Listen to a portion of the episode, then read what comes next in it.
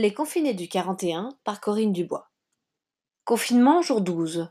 La plage, côté pile. Même famille que confinement jour 6, les lentilles. 16h30. Rez-de-chaussée sur cour. D'habitude en journée, quand il n'y avait pas école, il allait faire un tour au bazar d'à côté ou aller voir Amine dans son café le temps que maman dorme un peu. Elle travaillait la nuit dans un grand hôpital parisien c'était très dur. Mais c'est grâce à ça qu'il pouvait partir à la mer pour les vacances rejoindre Tati et les cousins sur la côte normande. Mais cette année, maman avait dit que c'était plus compliqué, qu'il y avait beaucoup de malades, et que le bazar et le café seraient fermés aussi. C'est vrai que ces derniers temps, elle rentrait chaque matin plus fatiguée, comme une tristesse au fond du regard, comme une grande lassitude, dans chacun de ses gestes. Oh, elle gardait le sourire, toujours pour lui, mais quelque chose était plus terne, moins lumineux en elle, comme brisé. Alors il faisait tout pour veiller sur elle et alléger au maximum ses soucis en étant bien sage, en faisant bien ses devoirs pendant qu'elle récupérait un peu.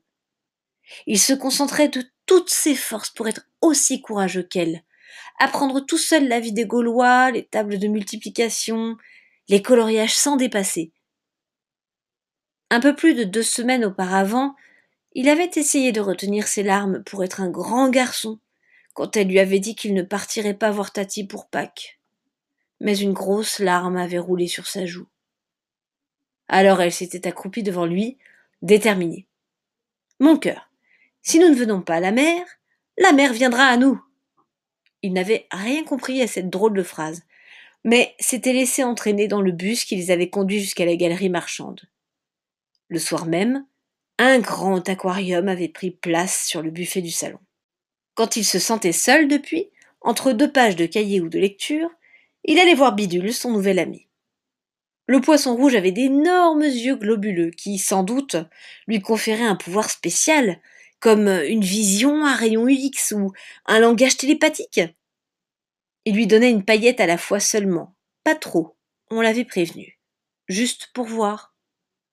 Il montait sur une chaise pour se placer au-dessus de l'eau, qu'un appareil faisait un peu frémir, et attendait de voir cette drôle de bouche en forme de ventouse aspirer la fine lamelle colorée.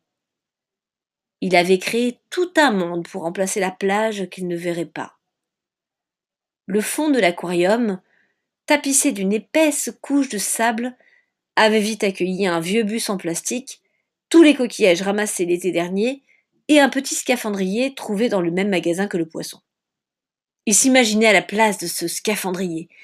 Il marchait lentement, parce que le sable c'est pas pratique, et que les semelles sont lestées, cherchant un trésor, sous les volutes d'eau de mer que déplaçait l'immense et dangereux requin rouge au-dessus de lui. Puis il remontait vers le torrent de bulles dans le grand bus bleu pour rejoindre d'autres chercheurs sur la plage. Jour après jour, un scénario complexe, riche en rebondissements improbables, avait peuplé l'aquarium d'autres petites figurines. Il se plongeait littéralement dans un monde aquatique qui finalement n'avait plus grand-chose à envier aux plates et longues plages normandes. 18 heures.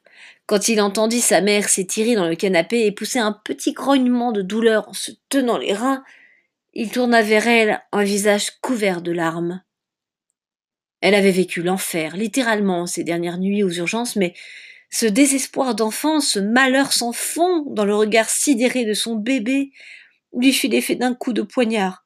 Elle se leva dans un empressement inquiet. Maman, ça dort sur le dos, un poisson?